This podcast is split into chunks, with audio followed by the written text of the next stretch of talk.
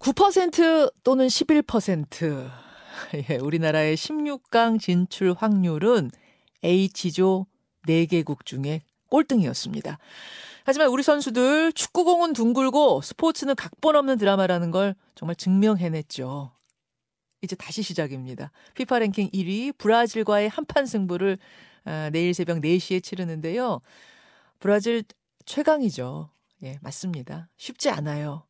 하지만 해보지도 않고 질 거라는 말을 절대 해서는 안 된다는 걸 우리가 포르투갈전 보면서 다시 한번 깨달았죠. 그래서 기대합니다. 오늘 첫 인터뷰 카타르에 있는 한준희 해설위원과 함께 브라질전 이기는 법, 브라질전 관전 포인트 짚어보겠습니다. 한준희 해설위원님 나와 계세요.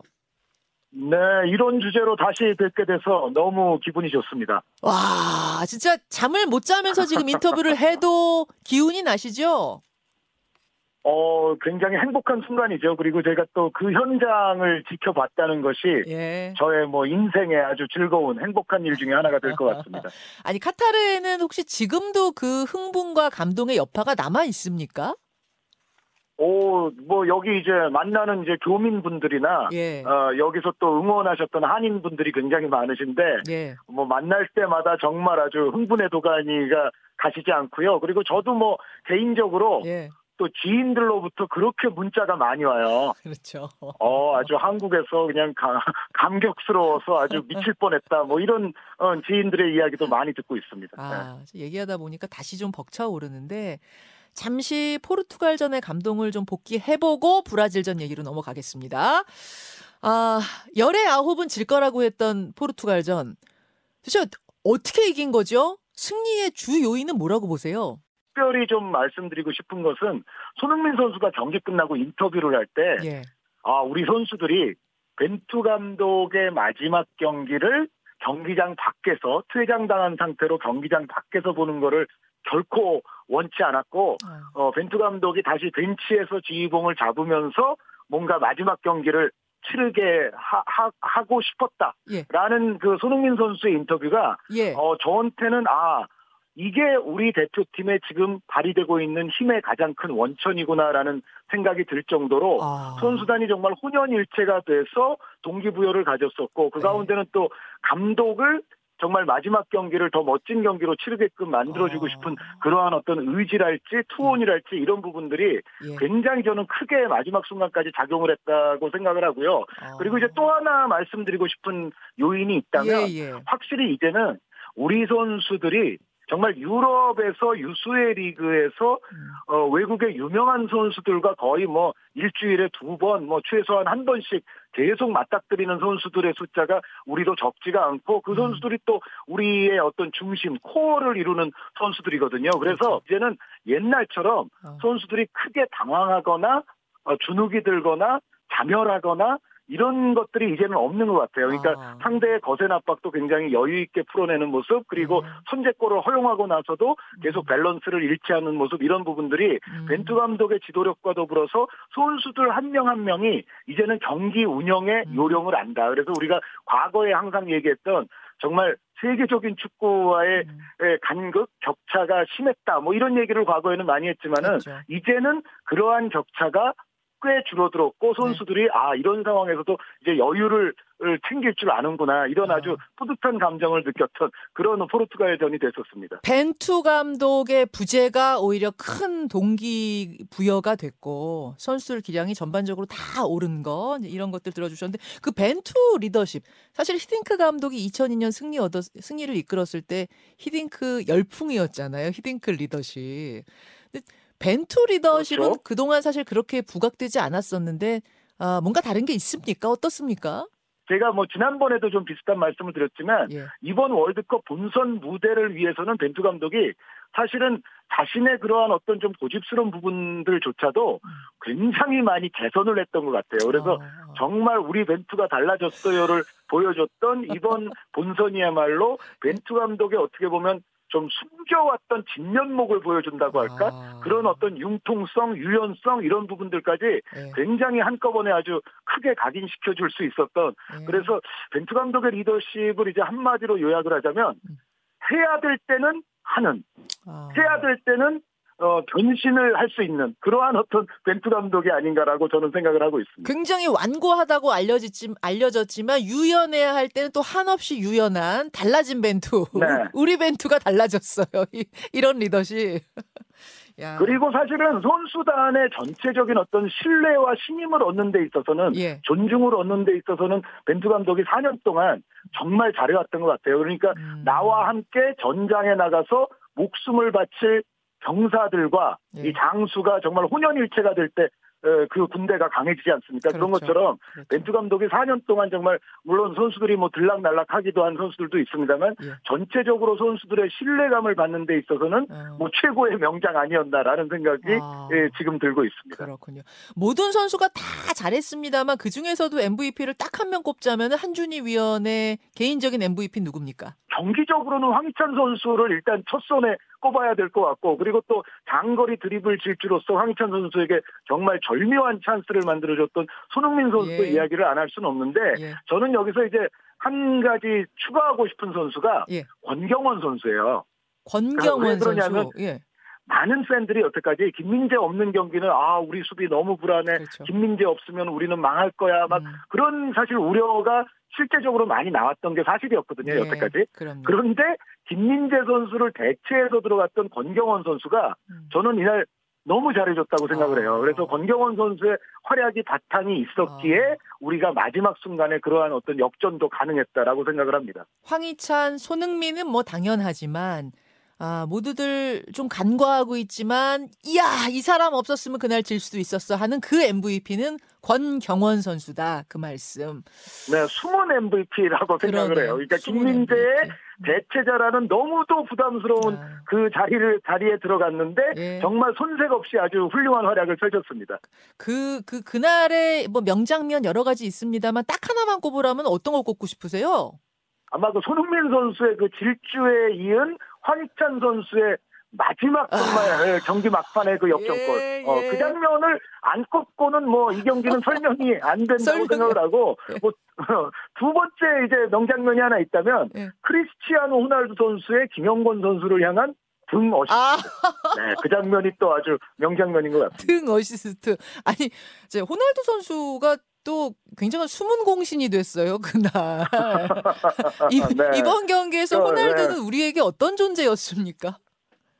아 호날두 선수가 이제 사실 유벤투스 내한 경기 당시에 네. 에, 당시 이제 중계석에 있었던 저도 엄청나게 당혹스러웠고 또 그때 많은 이제 우리 국민들을 좀 화나게 만들었던 그런 네. 장본인이었는데 네. 이 호날두 선수가 사실은 기본적인 경기력 자체가 지금은 절정기와는 분명히 거리가 있고요. 특히 이제 음. 최전방 공격수로 나와 있으면서 사실 수비 가담이나 압박이나 이런 데 있어서 그렇게까지 큰 공헌을 하지 않습니다. 그래서 호날두 선수가 전체적으로 어, 수비를 그렇게 앞에서부터 열심히 하지 않기 때문에 예. 사실 우리가 빌드업 하는 데 있어서는 호날두 선수의 적은 활동량이 분명히 우리에게 어. 도움이 됐거든요. 등 어시스트 숨은 공신, 아 미안하지만 숨은 공신이었던 호날두까지 네.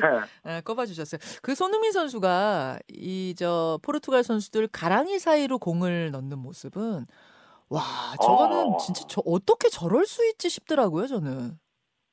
근데 저는 손흥민 선수가 그 정말 긴 거리를 뛰어와서 그 네. 패스까지 했을 때 예. 뭔가 저는 이런 걸 느꼈어요. 그러니까 손흥민 선수가 1차전, 2차전 우리가 기대한 것만큼의 에이스 슈퍼스타 음. 득점왕 음. 손흥민 선수의 모습은 아니었잖아요. 아니었죠, 그러니까 아니었죠. 지금 우리가 모두가 알다시피 예, 마스크를 쓰고 있기 때문에 상당히. 좀 불편한 상황이고 예. 사실 1차전, 2차전까지 손흥민 선수가 어, 확연하게 뭔가를 그렇게 보여주질 못했었죠. 그런데 이것 때문에 손흥민 선수 본인이 음. 얼마나 어, 정말 자신에게 아마 화가 났을 것이고, 어, 어 정말, 어, 우리 대표팀이라든가 국민들에게도 아마 미안한 감정이 있었을 겁니다. 그런데 어.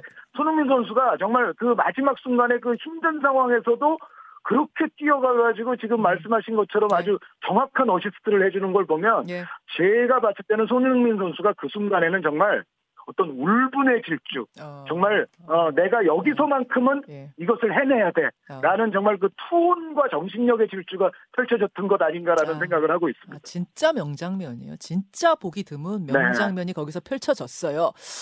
그나저나 한준희 해설위원님 이번에 그 16강에 우리나라, 일본, 호주까지 아시아 국가만 3개국, 3나라가 올라갔잖아요.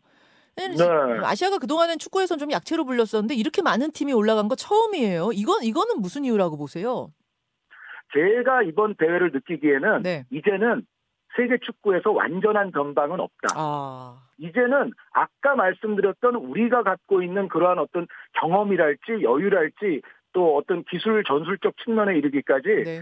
사실은 이제는 완전한 변방이 없을 정도로 지금 아. 말씀드렸던 모든 네. 나라들이 예. 어떻게 보면 이제는 선진 축구 선진국과의 격차를 이제 좁혀가는 단계가 어떻게 보면 이번 월드컵에서 증명이 됐다 아. 이런 생각을 하고 있습니다. 아 다음 경기 세계 최강 브라질입니다. 세계 최강이라고 네. 말할 수밖에 없는 게 피파 랭킹 1위잖아요. 1위. 네, 피파 랭킹도 1위 이거니와 네. 이번 대회가 들어서기 이전부터 네. 많은 이제 미디어라든가 세계의 평론가들이 음. 어디가 우승 후보 1위야 라고 음. 물었을 때 브라질을 꼽는 사람들이 가장 많았고 어떻게 보면 우리가 16강에서 만나게 된 게 저는 물론 강적을 만난 면은 있지만 음. 그놈에도 오히려 우리에게는 아주 즐거운 도전, 아. 름다운 도전, 아주 행복한 도전의 기회가 열렸다는 측면에 있어서는 오히려 뭐 잘된 측면도 충분히 있다고 어. 생각을 하고 있습니다. 이왕 강팀들 만날 거 세계 최강팀 만나는 거 이거 나쁘지 않은 거다. 괜찮은 즐거운 추억이다 이런 말씀.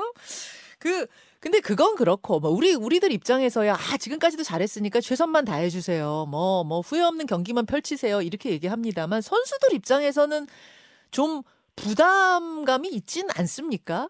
이제는 우리는 사실은 소기의 목적 충분히 달성했고 음. 이제부터 우리에게 주어지는 경기들은 다 보너스 경기들이라고 볼 수가 있거든요. 예. 이제는 정말 우리가 아름다운 도전하면 되고 뭐 부담감 이런 거 전혀 가질 필요가 없고 오히려 부담감은 예. 브라질 선수들의 어깨를 짓누를 가능성이 저는 높다고 봅니다. 브라질은 어. 우승 후보 1순위로 대회 전부터 일찌감치 많은 사람들이 지목을 했었는데 예. 여기서 아시아의 대한민국을 만났단 말이죠. 그리고 그렇죠. 6월에 이미 브라질이 우리나라에 와서 평가전을 했을 때 우리를 5대 1로 대파한 적이 있죠. 이제 그런 이제 몇 개월 후에 음. 지금 다시 16강에서 만나게 되는데 음. 브라질의 입장에서 제가 봤을 때는 오히려 이거는 상당히 부담되는 어. 경기이고 그리고 우리의 상승세와 우리 선수들의 조직력, 정신력을 네. 브라질도 충분히 예, 예, 우리 조의 경기들을 봐줄 거기 때문에 제 음. 생각에는 오히려 지금쯤은 브라질 선수들 쪽에 오히려 부담감이 있는 경기 아닌가라고 어. 생각을 합니다. 아니, 브라질이 지난 6월 평가전 할 때는 진짜 우리를 뭐 대파했어요. 아까 방금 말씀하신 것처럼. 근데 최근에 브라질 치치 감독이 어 한국 지난 6월하고는 완전히 다른 팀 같다 이런 말을 했고 또 최근에 회복 훈련을 또 비공개로 진행했다면서요? 이거는 그러면은 진짜로 긴장을 좀 한 겁니까? 아니면 엄살 어떤 작전입니까? 어떻게 보세요? 실제로 이런 대회 나오면 못하는 팀과 잘하는 팀이 몇 달 사이에도 바뀔 수가 있어요. 음. 브라질도 충분히 우리 대표팀이 H조에서 한 것을 목도를 했기 때문에 예. 제가 봤을 때는 6월에 우리 팀과 지금의 우리 팀이 같다고 브라질도 결코 생각하지 않을 것이고 어. 치치 감독의 그런 표현은 저는 100% 진실일 거라고 생각합니다. 엄살 아니다. 실제로 긴장했다. 네네. 자 그러면 한국 대 브라질 어, 우리나라와의 이 돌아오는 새벽 경기는 어떻게 예상하십니까? 우리는 황희찬 선수를 선발로 이제 쓸 수가 있는 상황입니다. 예. 황희찬 선수와 또 컨디션이 올라온 손흥민 선수까지 있다면 예. 제가 봤을 때는 지금의 어떤 우리의 공수 밸런스 조직력으로서 계속 브라질을 어, 브라질의 어떤 공간을 최소화시켜서 잘 틀어막은 다음에 예. 오히려 브라질의 넓은 뒷 공간을 우리의 선수들로 하여금 공략하게 한다면 충분히 브라질을 상대로도 우리가 세계를 깜짝 놀라게 음. 하는 경기 내용을 선보일 수도 있을 것 같습니다. 부담감도 털어내고 컨디션 최고 뭐 지금 정신적으로 멘탈적으로도 최고인 우리 선수들이 뒷공간만 잘 활용하면 이거 이변 만들어낼 수 있다. 기적 만들어낼 수 있다는 네. 말씀. 그러면 뭐 같은 맥락일 수 있겠습니다만 관전 포인트랄까요? 최대 변수랄까요? 뭐가 될 거라고 보세요?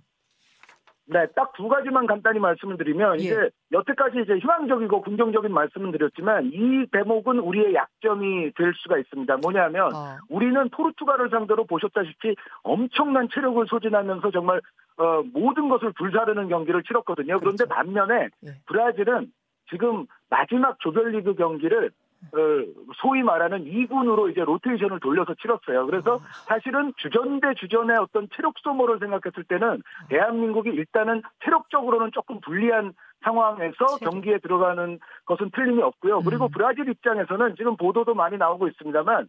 특히 측면 수비 쪽의 부상자들이 상당히 많아서 네. 어떻게 보면 중앙 수비수들을 측면 수비 쪽에 배치를 해야 될 정도로 음. 수비 라인 자체가 지금 선수층이 얇아져 있는 상황이거든요. 예. 브라질의 이러한 어떤 수비에서의 고민도 우리로서는 또 공략할 수 있는 충분히 그런 지점이 될 수 있을 것 같습니다. 측면 수비 그리고 체력, 체력 싸움 이 두 가지를 네. 관전 포인트 변수로 꼽으시는군요. 가장 주목해야 할 선수는 역시 네이마르입니까? 아마 훈련에 복귀를 한 것으로 봐서는 네. 우리와의 경기에 모습을 드러낼 공산이 크고 브라질에서 네이마르가 나온다면 네이마르가 뭐 전 세계적으로도 가장 주목을 많이 받겠지만 우리 입장에서는 이 선수가 워낙에 이제 테크닉이 좋기 때문에 음. 당연히 뭐 경계 후보 1순위다라고 말씀드릴 수밖에 없을 것 같습니다. 네. 돌아오는 새벽 경기 뭐 여기서의 뜨거운 응원 말할 것도 없이 한준희 해설위원 현장에서 기좀 팍팍 불어넣어 주세요. 네. 네. 저는 정말 뭐, 어, 저 혼신의 힘을 다해서, 예. 어, 제 목이 부서져라. 어, 길을 불어넣겠습니다. 예, 한준희 해설위원이 오늘 귀한 말씀 감사드리고요. 새벽에 좋은 해설 부탁드립니다. 네, 감사합니다. 예, 카타르 현지에서 해설하고 있는 한준희 해설위원이었습니다. 김현정의 뉴스쇼는 시청자 여러분의 참여를 기다립니다. 구독과 좋아요, 댓글 잊지 않으셨죠? 알림 설정을 해두시면 평일 아침 7시 20분 실시간 라이브도 참여하실 수 있습니다.